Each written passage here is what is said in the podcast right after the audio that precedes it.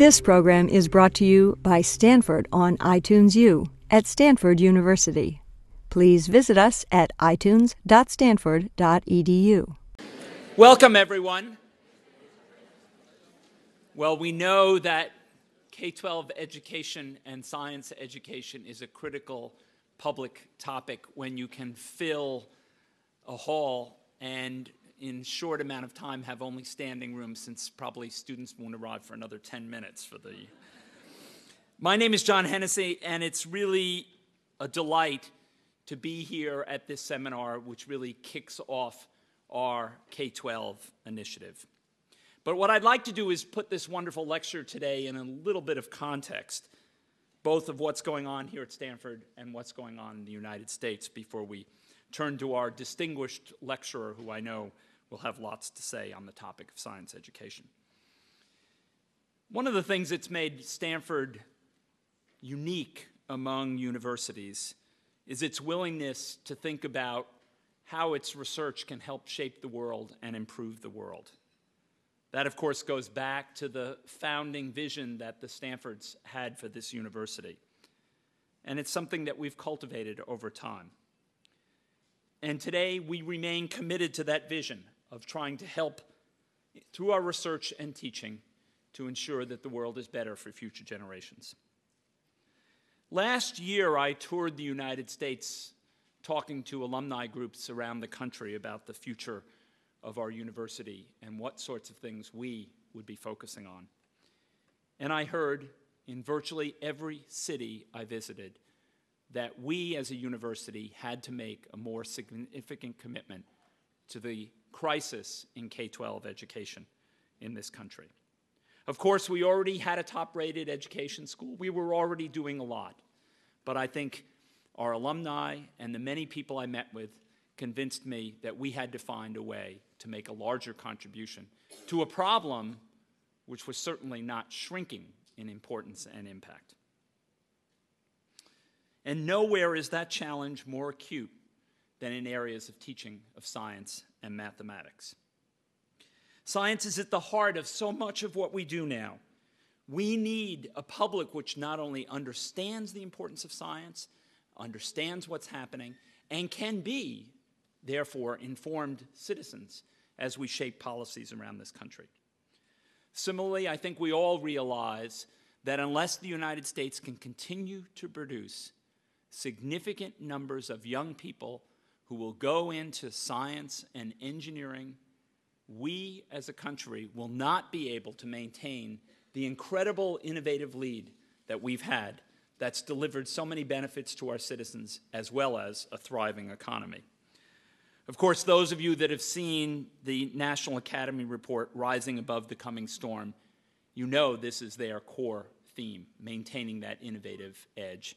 And they say, quite correctly, I believe, that unless we can educate our students well in K 12 in science and, and mathematics, we cannot fix the problem.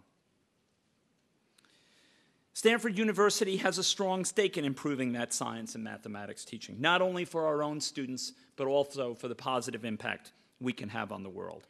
Preparing teachers, understanding the role of pedagogy in teaching of science and math are absolutely crucial. So, in thinking about how we would put this initiative together, the first thing I needed to do was to understand that our deans would really support it. Through the wonderful leadership of Deborah Stipek here in the Education School and the support of deans across campus, we concluded that we could bring together a larger group of faculty across the university to begin to think about this. And it was quite natural then to think about focusing on science and mathematics as a key area where we could make a contribution. We were fortunate to recruit two stellar faculty to help lead this initiative. I'm talking, of course, of my colleagues Helen Quinn, professor of physics at the Stanford Linear Accelerator Center, and Kenji Hakuta, professor of education here at the School of Education. They're sitting right up here in the front row, and I think they have put themselves on the line we all owe them a big round of applause.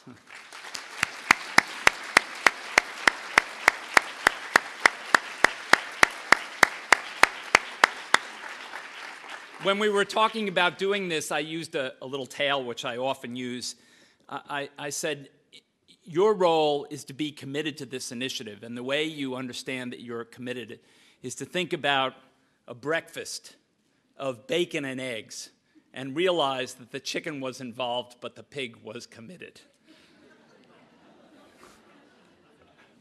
You're committed, as are all our faculty and deans across the university. We have to make a big difference here. I think many of you are familiar with the national studies and how we're doing. In the NAEP exam, less than 25% of our students achieve proficiency at 12th grade in mathematics and less than 18% in science. On international scales, we rank either in the bottom one third or the bottom one half in math and science exams competitively. And yet we can do it. One of the most amazing statistics I saw recently was if you look at the students who have taken advanced placement science courses in our high schools, they compete at the very top level around the world. So we have the ability to be successful here. What we need to do is to put together the resources and the commitment as a country to be successful. And Stanford needs to be an important part of that. In this context, you'll hear today from my distinguished colleague and predecessor, Professor Emeritus Don Kennedy. And I'm so pleased because of the importance of science education, a topic that Don has been committed to for many, many years that he agreed to be our inaugural lecturer in this wonderful event. So at this point, I'd like to turn the podium over to Deborah Stipek, our Dean of the School of Education, who knows probably far better than I do what's really at stake in this. Deborah.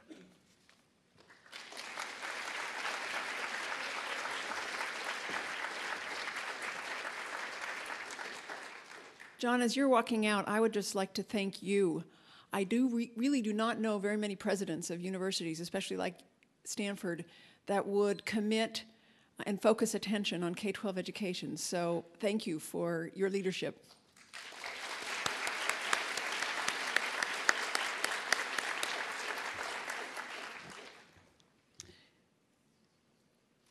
Well, first, before I introduce our distinguished speaker, I really want to thank all of you for coming today. This is really testimony, I think, to the level of investment and interest in science education that Stanford has, and I think bodes well for our ability to come together as a community and really work on the important issues that Don Kennedy is going to help us understand. The, and I should also tell you that this is part of a Cubberley Lecture Series, which is named after the School of Education's first dean, Ellwood Cubberley. He was also a major benefactor of the school. The series has been in place since Cubberley's original endowment in 1933 for the School of Education building. It was established to, to encourage discussion about current issues in, in, in education, and certainly science education, I think, satisfies this requirement very nicely. So I'm quite sure that, that Mr. Cubberley would approve. We're incredibly fortunate to have Don Kennedy as our speaker this afternoon especially on this very special occasion of kicking off the Stanford K 12 initiative. As I'm sure you all know, uh, Don Kennedy was Stanford's president from 1980 to 1992, and I think, I assume that college presidents are like national American presidents, that once a president, always a president, so we should probably refer to him as President Kennedy. Um, he has had many other roles in addition to being president at, at, Stanford, including being the director of the program in human biology and chair of the biology department. His research interests and, and scholarship span many disciplines. He is truly a Renaissance man, and just to name a few environmental problems such as land use and climate change, the ivory bill woodpecker in Arkansas herbicide weed management in Asian rice fields, and of course, math and science education and achievement. He has, in case you're wondering, experienced life outside of Stanford, briefly. Uh, for example, he served as the commissioner of the U.S. Food and Drug Administration in Washington, D.C. from 1977 to 1979. And since 2000, Don has been editor in chief of Science. And most of you know, I think, that Science is the journal of the American Association for the Advancement of Science, um, perhaps the most important voice in the scientific community and a central player in shaping science policy. Well, under some administrations, maybe. I'm not sure about the present one, but that we'll put that aside. The only questionable entry in an otherwise stellar and very distinguished career involves a brief stint at that school on the East Coast that begins with an H, where Don received his bachelor's and doctoral degrees in biology. Um, but happily, since 1960, he's been associated with, in some capacity, with Stanford. So I'd say that we got the better end of the deal. We're really fortunate to have such a, an accomplished scientist and national leader to help us think through the complex issues related to the teaching of science. It's my great pleasure to introduce President Don Kennedy. That was very nice. Thanks a lot.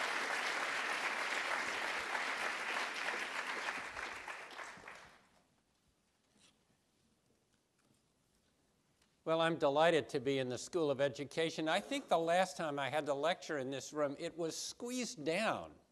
Does anybody else remember the old form of Cubberley? It was kind of like a Pullman kitchen, only it was a Pullman lecture room. And you had to feel as though you were shouting to reach the back row. I'm glad to be here because Deborah is the most recent of a string of wonderful deans with whom I've worked and, and faculty members with whom I've worked uh, over the years. And uh, in this talk, I'm going to emphasize science education, not only because it's been a long interest of mine, but also because I think what is happening in this area captures a great deal of what is in, at play as we try to evaluate what our K 12 system should be accomplishing the ways in which its deficiencies are disappointing American parents and the public, and what can be done to make it better. Science education is a big deal all by itself because science is so near the center of many of our most promising and pressing policy challenges. Consider, for example, the need to reach decisions about new technologies and, and health care the pros- prospective use of stem cell uh, technology is one example, or the need to make difficult scientific and economic decisions about how to mitigate or adapt to climate change.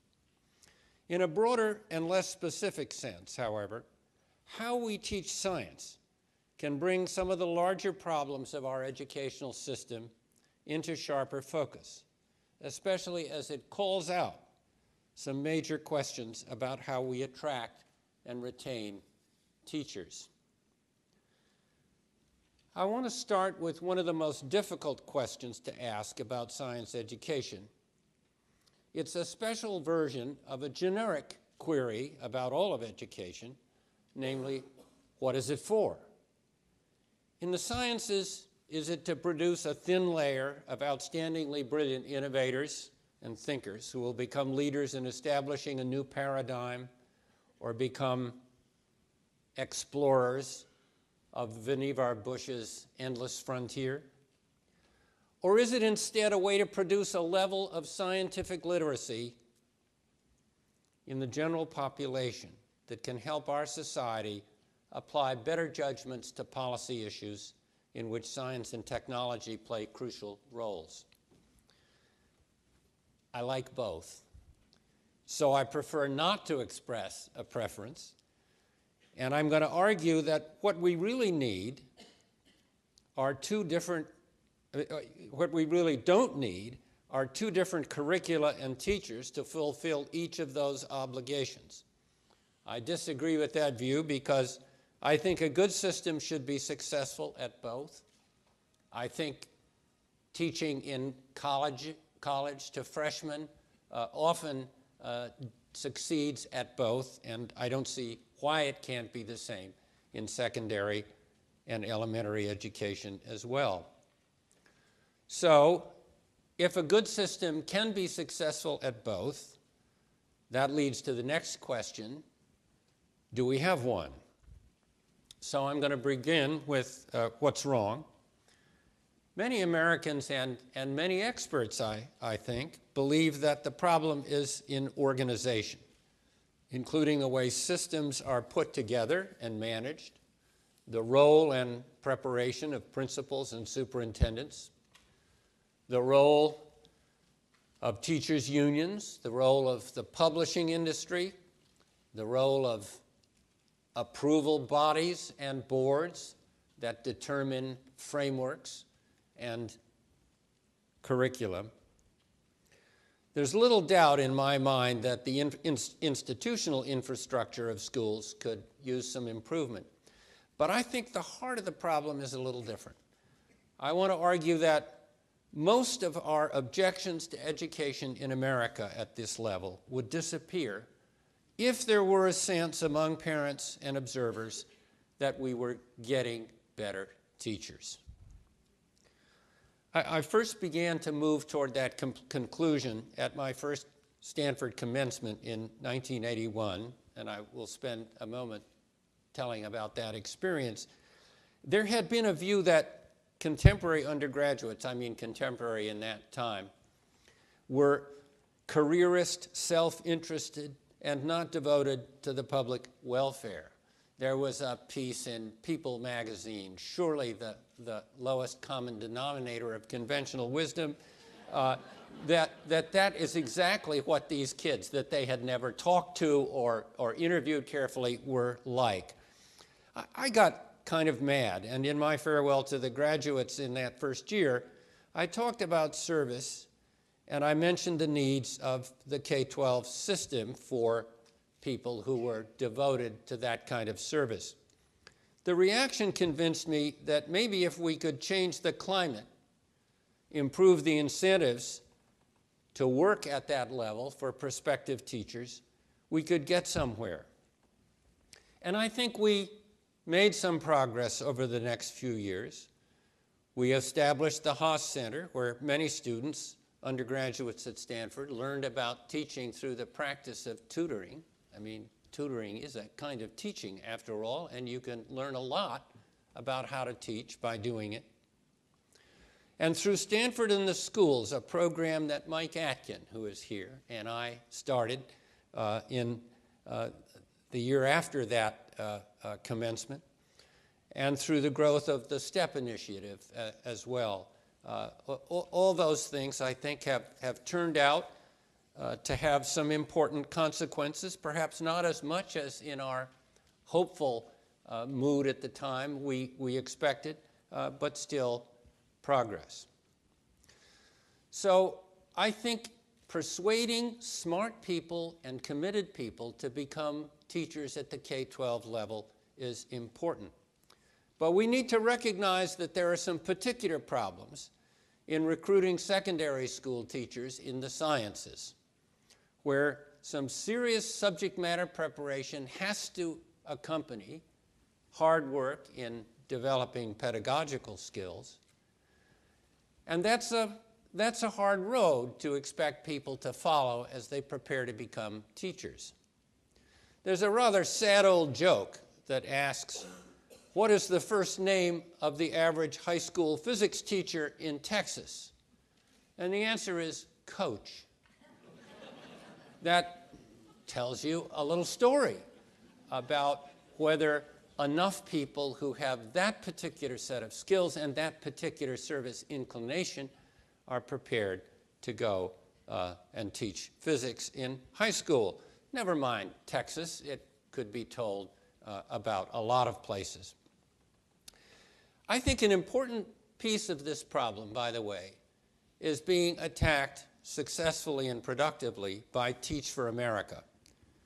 25 years ago, a bright Stanford undergraduate could sit down at a dinner table in a living center with a group of others who are respectively headed for law, business, or medicine, and only with great reluctance undertake the announcement that he was headed for an education that would equip him to teach high school English or chemistry.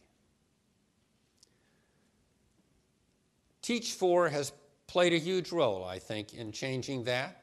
And I think the conversations that you would hear around a Stanford Living Center dinner table today would be different. I think there is more respect for service in general, but also more respect for teaching as a career and for the needs of young people to have good teachers. Because my personal experience with graduates of the Teach for America program has been so positive, and because I'm encouraged by the more recent data on recruitment and retention, uh, that I, I think it ought to be supported by uh, people in schools of education and other experts, and, and that uh, the role that it is encouraging uh, bright undergraduate students to take uh, will, will continue uh, to be inc- increasingly popular uh, with them. It's one of the real hopes, I think, for comprehensive systemic improvement. Now I want to turn to a different kind of problem, namely the, the struggle to improve subject matter. I think what's also wrong with K 12 is that there are many players in the game with radically different views about what the curriculum should contain, and that therefore the reform effort, and certainly there is lots of appetite for reform and no shortage of reformers, but that reform effort has to drag itself through a battlefield, uh, a battlefield that sometimes uh, uh, does damage to it. Here, I want to present you with a few uh, examples. First, the battle over curricular design and curricular reform. The National Academies of Science brought forth, uh, uh, under Rich Klausner's chairmanship, uh, a set of uh, national science education standards. They were published uh, uh, shortly before I became chair of, of the advisory committee to the Academy's Center for Science, Mathematics, Engineering, and Technology, uh, the, the science unit with the unattractive acronym SMET something needs to be done about the order of that to, to correct it. In, in any case, uh, SMET was, was to become concerned with uh, whether uh, the national science uh, uh, standards uh, would be incorporated in the development of some state frameworks. That's the way things of that kind happen. In California, I must observe, conservative commentators who wish not to see the standards adopted uh, managed to produce for a framework hearing in Sacramento that I had the misfortune of attending. Uh, Glenn Seaborg, uh, a Nobel laureate from the University of California, hugely distinguished, great history. But at the time he was produced to testify at this, he was what can only be described as an infirm nonagenarian, and he was plainly uh, introduced to support an effort of some uh, conservative uh, spokespersons to block uh, certain uh, implementation of these standards into the state framework. Seaborg's testimony consisted of reading from the introduction to a 20 year old report from a committee he had chaired. Uh, it did not make an impressive uh, appearance, uh, they heard nothing from him about science. Uh, it was plain that he had been propped up to be a, a poster for the status quo. So the business of getting a set of national standards, or even not, even getting a group of local standards, which had been generated with the help of a state selected scientific uh, community, uh, turned out to be uh, very difficult. Second example. I don't suppose many of you noticed, but at about the same time that this testimony was going on in Sacramento, some demonstrations were occurring outside the Palo Alto School Board office here in town. Uh, who were the demonstrators? I hear you cry. Uh, well surprised. Some of them were fairly senior professors in the mathematics department at Stanford University. Uh, they feared that efforts to improve the teaching of introductory math at the college level by some leading mathematicians like Harvard's Deborah, Deborah Hughes Hallett, Stanford's Brad Osgood, University of Michigan's Hy Bass, ha- hardly a group of reactionaries, uh, would water down the kind of math they thought was the right kind if it were to be applied in grades K 12. I want to make a point here that I'm not nearly smart enough to know what is right about any of these curricular issues. My only point is that it is very hard to reach any kind of agreement over terrain that is as contested as this particular terrain. Don't enter the lists in curricular reform unless you're prepared to have a difficult time with it. Another example, of course, uh, and you knew this was coming, right? Has to do with the teaching of evolution in biology. I will only briefly state the character of the problem. It is not a conflict between religion and biology. Catholic schools do fine with evolution, and so do many other schools with religious affiliations. The push to teach some form of creationism or intelligent design comes from a particular kind of fundamentalist Christian belief. That view of the world is not limited to evolutionary biology.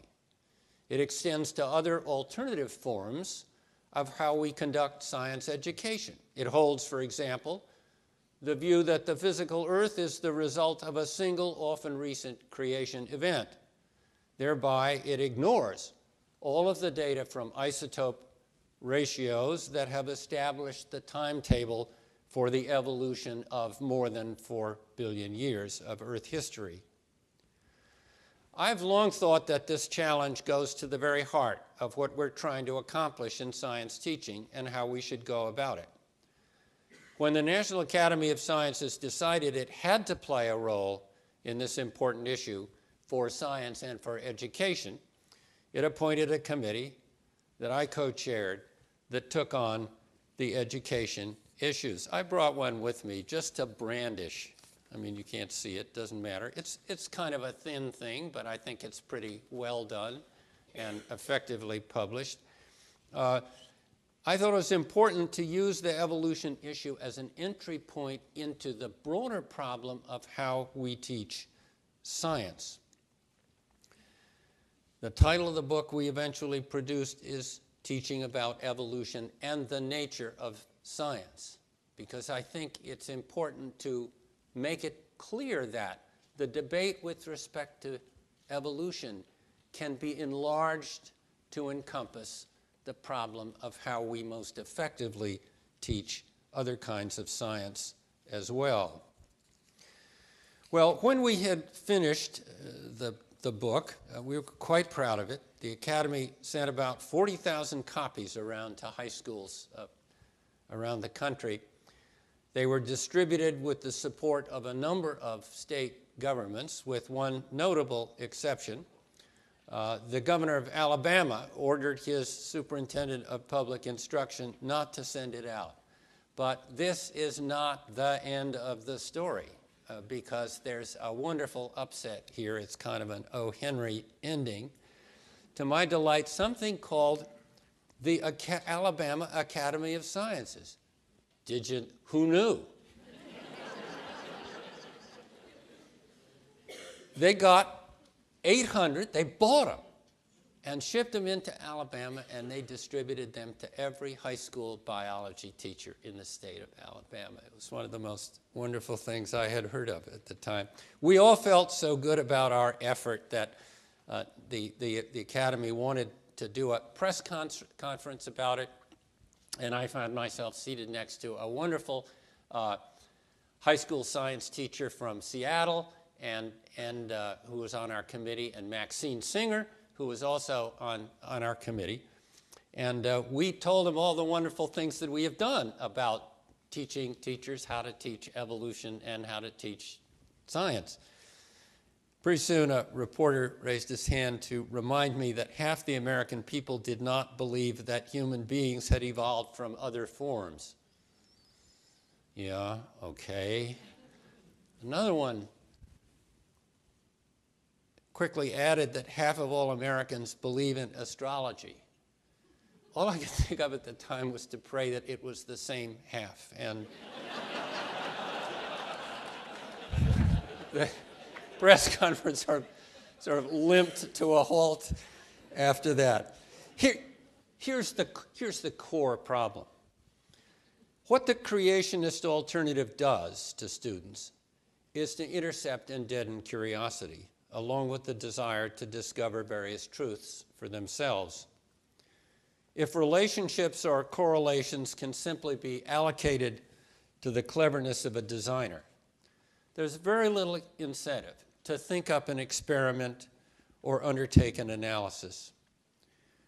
What I want from Stanford students when they arrive from high school is a questioning mind and an appetite for discovering things. If in the creationist classroom they came from, they're left with a designer and not much less, not much else to explain, uh, so that so that there can be kind of uh, uh an, an, adventure uh, on the student's part in constructing his or her own explanation. Uh, th- that's that's a sad outcome. That's why I have agreed. Uh, this not two or three months ago uh, to be an expert witness for the defense in a trial in which the University of California regents are being sued by a group of Christian schools uh, students and uh, their, their parents. This is an interesting case. The, the lawyer for Munger Tolles in LA who is doing this turns out to be uh, a former human biology student of mine. and uh, that's how he found me, I guess. I don't think he had read the book. Uh, and, and, and the other uh, attorney, the younger associate, the litigator, is, uh, is uh, a Stanford Law School classmate of my stepdaughter. So it's, it, we're having, having good fun, uh, although it, it may not continue to be good fun. Uh, here's the case the plaintiffs allege that the defendants have, by refusing to count biology courses in which creationist textbooks are used to fulfill the laboratory requirement that's one of five or six general secondary school requirements that you have to meet in order to gain, gain admission to the University of California uh, system.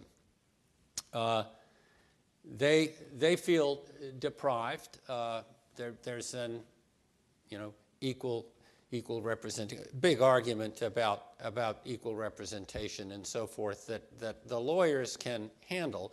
My task, my task is to uh, go over some interesting books. Uh, the lawyers sent me a bunch.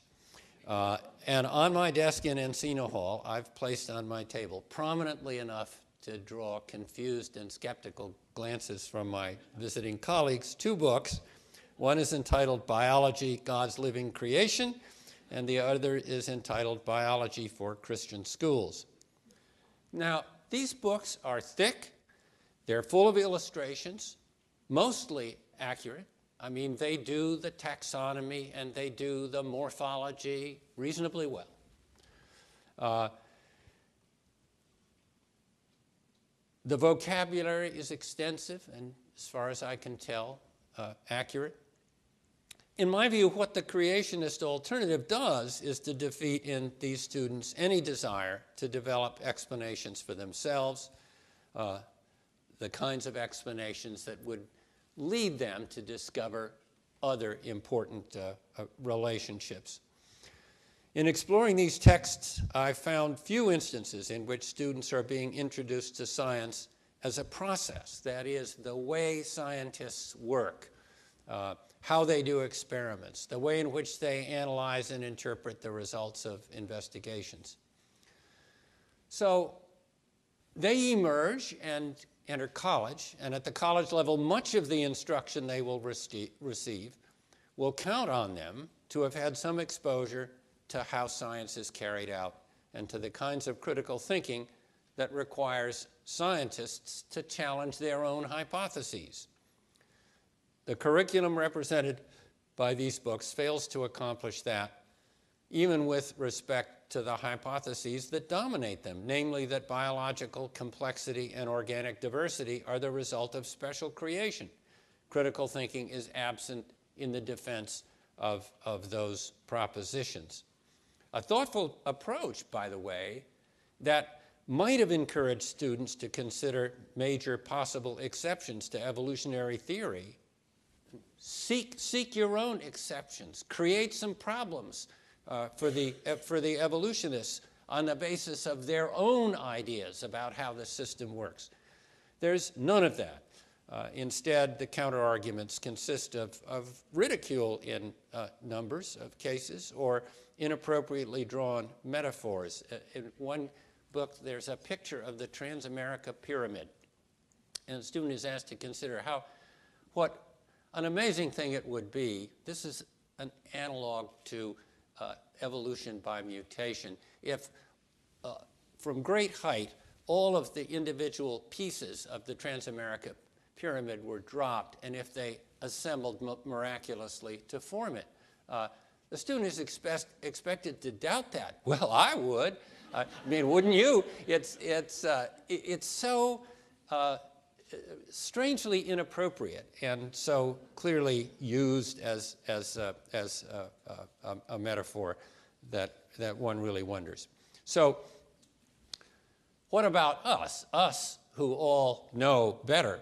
Are we permitted some sense of superiority about the job we're doing for science students ourselves in non Christian or public or other kinds of secondary schools? I, I, wish I were surer about that than I am.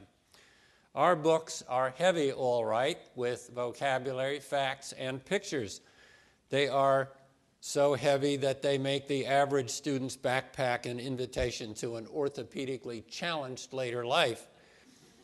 The best of these books do, to be sure, a good job of teaching about evolution and about the evolution of the earth, too, but many of them communicate little of the process of science how we formulate hypotheses, how we design experiments to test them, how we challenge ourselves as we must about the emerging conclusion. Well, there have been some interesting experiments tried. My colleague Craig Heller, uh, who's here, uh, and, and some of my former colleagues in Stanford's program in human biology, we all taught together for various periods of time, did an, they did a fascinating exercise long after I'd left. Uh, they took some of the essence of the human biology core, which I think was a very interesting and, and productive curricular experiment, still alive, still doing well. They took uh, some of that curriculum with support from the National Science Foundation and modified it to uh, uh, a 20 unit curriculum that would be suitable for the middle school grades. Middle school, boy, do, does the average mid middle school need a boost in terms of science teaching. I mean, imagine getting serious student attention in the endocrine maelstrom of middle school. They, they, got, they got something good together. It was a substantial critical success. The reviewers at NSF loved it. Soon, an innovative publisher was found. Guess what? That publisher got bought out by another who had little interest in a new approach that wouldn't sell as many books as they wanted uh, it to sell. So Craig and, uh, and his colleagues uh, uh resolutely found another candidate uh, which looked perfect and produced the first 10 of the 20 units. Merger mania struck again, and it was dissolved by uh, a bunch of new owners who had so little interest that the remaining units were never published. Can you find the 10 that already were? Uh, not unless you know their bibliographic numbers. You can't find them by titles, you can't find them by authors. Uh, a wonderful experiment, uh, long gone uh, because it didn't fit uh, well in the hands of the publishing industry. Short but encouraging run uh, terminated before its times. Well, that well may be part of the heart of our problem. My last uh, illustration has to do with the abundance of interesting, uh, often successful local models, schools, curricula, whatever. In other areas, foundations and other funders frequently are very good at starting one off experiments in the K 12 sector on the expectation that if something can be shown to work in this way, the successes are likely to be adopted elsewhere. Think again. A study by Mary Budd Rowe found that of major innovative projects sponsored, that is, funded by the National Science Foundation, only a few were ever implemented beyond the locus of primary innovation. Thus, it is that expectation leads to disappointment, nowhere more frequently than with local models of educational change. In the education space, there is a strange barrier to the infectivity of good ideas and models. As one observer of the educational scene observed, the problem isn't that schools don't change. They change promiscuously, they just don't get better. That's not exactly an inspiring quotation to end on, so I'm not going to end on it. Uh, I actually don't feel that hopeless about the future, and one reason for that uh, emerges from some history. It is an old problem with the history. In 1987, Russ Edgerton of AAHE and uh, David Hamburg, then uh, president of the Carnegie Corporation of New York, convened a group of us at Spring Hill in Minnesota to talk about higher education leaders could take more responsibility for K 12 education following a recommendation from the Carnegie Forum on Education and the Economy. We thought that teacher preparation and improvement was absolutely vital, and that hand wringing about the quality of schools is just another form of bl blaming the victim. Uh, our idea was to get to work and see if we can do better about inspiring and recruiting prospective teachers. We hoped for a certification of master or lead teachers, and we drew encouragement from the formation of a national professional standards board and from what was going on in progressive states, inventive states like North Carolina, where Jim Hunt's leadership from the governor's mansion was having a lot of, a lot of good results. Much earlier, than this. Federal incentives like those in the 50s and early 60s brought me and a lot of others out to high schools to uh, experiment with the hard work that teachers really actually have to do. Boy, was that, uh, was that a revelation. Uh, and, and, it, and it brought high school teachers to summer seminars, uh, including those here at Stanford uh, that several of us in biology used to teach in. Uh, Paul DeHart Hurd was the impresario, and he would bring these, uh, these uh, uh, wonderful high school teachers. I, I sometimes decided I could refuse Paul on giving a seminar for these re remarkable teachers, many of them young women. My graduate students would not let me refuse. Uh, they enjoyed having them come in and participate in a, in a seminar. It was, it was actually a great time. This was the post Sputnik surge of trying to create something different. What it, what it created not, not only was some incentive for uh, getting uh, new teachers, uh, it, it produced a sense of professional continuity between those who profess science in universities, those who profess it in research laboratories, and those who teach it in high schools. We, we brought the community closer together in those days than I think has been uh, possible since, but I hope uh, it might be. In a talk to the Commonwealth Club after the Spring Hill meeting, I mentioned a few things uh, that I thought the feds probably better not do. Uh, in particular, the development of standardized national competency tests. It only took a dozen years to decide that that was bad advice, and they went ahead and developed No Child Left Behind, which, as far as I can tell, is a device for generating national accountability through an unfunded federal mandate. That's a pretty neat trick uh, if you can do it, uh, and I hope we can undo it. Well, uh, quick, quick summary statement. There are good schools at all levels out there and various approaches to curriculum design. Stanford has a terrific history in this area. There is lots of experience and lots of skill to, uh, to uh, draw on for, from uh, uh an institution that's committed to innovation, and as John Hennessy said this morning, committed this afternoon, committed to making uh, a, a, real, uh, a, real entry into this terribly important area. So I think that with its national reputation uh, and its, uh, uh, its sense of innovation, uh, this place, uh, in its post campaign effulgence, could become a real idea center for a, a, national kind of improvement. we know that infectivity has always been low, but there's a real chance that the right idea, if compelling enough, could catch on. Uh, and all I can say is, uh, if not here, where? Thank you very much.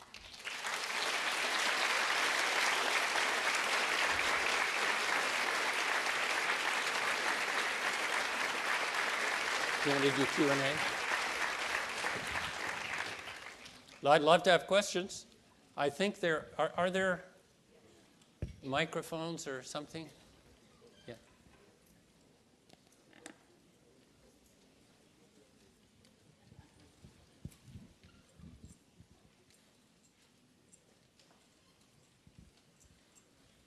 I keep hoping somebody will go to a microphone. I'm praying that this one will. Oh, good.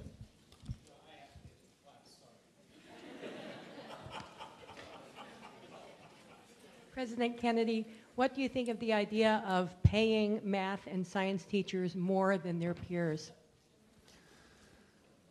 Mm, that's, uh, that, that's an invitation to a, a quick punishment.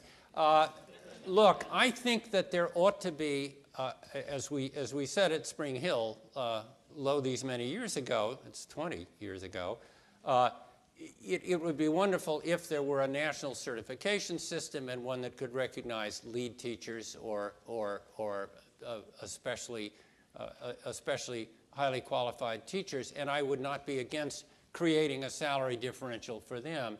And I would hope that there would be science teachers who would make that level uh, but, I, but I think to restrict it to one subset of disciplines would probably be a mistake. Um, thank you, President Kennedy, for your talk. And I have a question about the intelligent design controversy. And as I understand, your argument that you made was an empirical argument that learning ID will lower curiosity, deaden curiosity in your words. So suppose we test that experimentally, whether in fact learning intelligent design lowers curiosity or makes someone less able to solve equations or work a microscope or whatever we can define as scientific reasoning or scientific thinking. And suppose the data show that learning ID actually doesn't deaden curiosity. As you yourself pointed out, even in Christian biology textbooks, much of the material they have is correct. Then would we withdraw our opposition to ID? And I don't think we would, and I don't think we should. So then, are we making an honest argument when we say, as the argument you presented, I believe, is what most scientists say, that, oh, learning ID or learning creationism will have negative impacts. And it's not clear to me that that empirical argument is true, and I see it more as a principled argument. And if it is a principled argument, should, should we not be honest about it and stand up for what we believe science education is and what the role of professional scientists are in science education? Well, I don't think I don't think it's a, a principal argument. I, I think it's, it's, when I made those comments, I made them in the context of examining the textbooks that those students are offered and comparing them with what I think uh, uh, uh, the better textbooks uh, that teach evolution and teach Earth history uh, based, on, based on data uh, offer. to be sure, it is possible that, that Christian schools that use those textbooks get very bright students whose curiosity is inspired somehow uh, by thinking about the problem in that way. And it, it could be possible that a, a double blind clinical trial of students who went and students who, who didn't uh, could show something. I cannot think of a, of a design for such a trial. And so I think, I think one needs to base uh, the question on careful examination of what the books say and what the students are taught. And, and I, I think that can be done objectively, but, uh, but anyone is free to disagree. Uh, I'm just wondering what you think the role of uh, information technology tools will be uh, when it allows things like linkage of museums much tighter to schools, of of researchers and labs to, to young learners. Um, uh, have you explored some of the new possibilities that are available for uh, looking outside just the school into, into the larger world of science? Well, to a limited degree. I mean, to your, to, to your point about information technology and access to simulation, for example, and so forth, I, th I think it has enormous potential, and I don't, we're just in the log phase of, of development of all the possible applications of that technology. Uh, I, we did, it, it, the, the Academy Committee that I chaired did do quite a lot of looking into what we called the informal education sector, that is museum science centers and so forth. And we had a lot of people who very effectively represented those centers and talked to a lot of teachers who used them and made frequent visits with their classes to them and tried hard to evaluate what impact those visits had had. I, I was impressed that they, that they did uh, positive things, but that how positive the things were depended a lot on the ingenuity of the teacher who brought them there.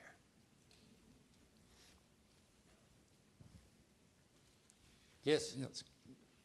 Could you expand a little bit on uh, your opposition to uh, uh, the um, uh, national uh, competency testing?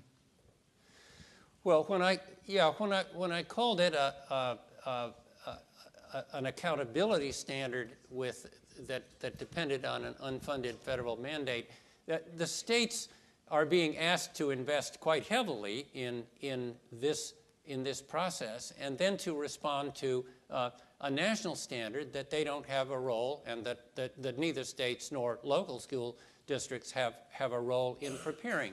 Uh, that strikes me as even fundamentally unfair, but I, I also think I hear constantly from teachers who try to teach under these situations that uh, there is a, a, strong temptation to teach, teach to the test.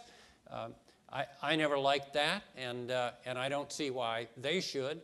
Uh, so uh, I certainly, I, I, certainly, having heard the, some arguments on both sides, uh, convinced that uh, it, it's not the best way of doing that. I have some uh, comments with regard to your, your last statement about if not here, where. Uh, and also uh, with regard to the history of science education uh, in the, in the post-Sputnik years. Uh, in those years, uh, as you pointed out, there were a number of, uh, of research scientists who had made their names and reputations in science, not in science education, who designed top-down curricula, like, for example, chem study. The result of that was uh, at least in the case of general chemistry courses when I started teaching in 1970, uh, was uh, every bit as dogmatic uh, and, and, theoretical uh, as any fundamentalist could desire. the facts were missing. Uh, there was not uh, a groundedness, an anchoring of the theory in facts. This was recognized in the 70s and facts were moved in. Uh, but uh, still, there's, as you point out, a neglect of the scientific process. And, uh, and so it's not at all clear to me that those whose first commitment is to the research and whose experience is the teaching of Stanford quality students in Stanford courses uh, has anything really at all to say about the experiences that high school teachers are having in a wide range uh, uh of, uh, of schools uh, with a wide range of students. Well, uh, all I can say is that, first of all, I don't know anything about chem study because I'm not familiar with it. Uh, I, I, I, know the products of the biological sciences curriculum study quite well, and I admire them and, and, and have, have spent a fair amount of time with them. Uh, in, uh, in 1952, uh, uh, sorry, in 1957, uh, I taught, I taught eight grades uh, in uh, Hamilton West High School in Trenton, New Jersey, and I, and I taught uh, an approximately equal number and met with faculty at, at a high school in Fish's Eddy, New York. Don't, don't go there. Uh, you know, I, am not claiming that, that a research scientist is the right person to tell uh, K-12 what to do, but some of them have had a lot of experience as teachers, uh, including as teachers of freshman students, as I have done for years. And I think, uh, I think it's fine uh, that they should be, and that some of us at Stanford could be and will be, uh, the developers of some refinements that can really help with this process. And the whole idea of this initiative is to get together with schools and with teachers, not to shower down some top down stuff to them, but to, but to work with them. And so when I say, if not, uh, if not here, where, uh, it seems to me it's perfectly possible to do here, and I, I think my, my colleagues can do it. Thanks. I think that's a wonderful point to end on. I know there are many of you who still have questions, but there will be time uh, during the reception that uh, President Kennedy will be here to perhaps answer them individually. But I do want to reiterate his point that that's what this K-12 initiative is about. It's recognition that neither scientists nor people who study education are going to be able to solve the challenges that Don has laid out for us alone, but together I think we might be able to do some things that neither of us would be able to do uh, independently. I do want to thank uh, President Kennedy for a, a, a wonderfully um, inspiring and, uh, and important presentation. So, and also to, for those moments when he's not talking to audiences of hundreds.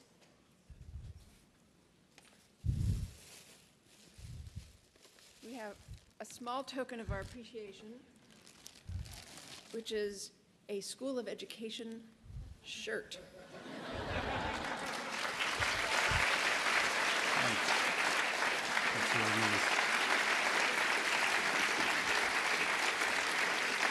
Thank you very much.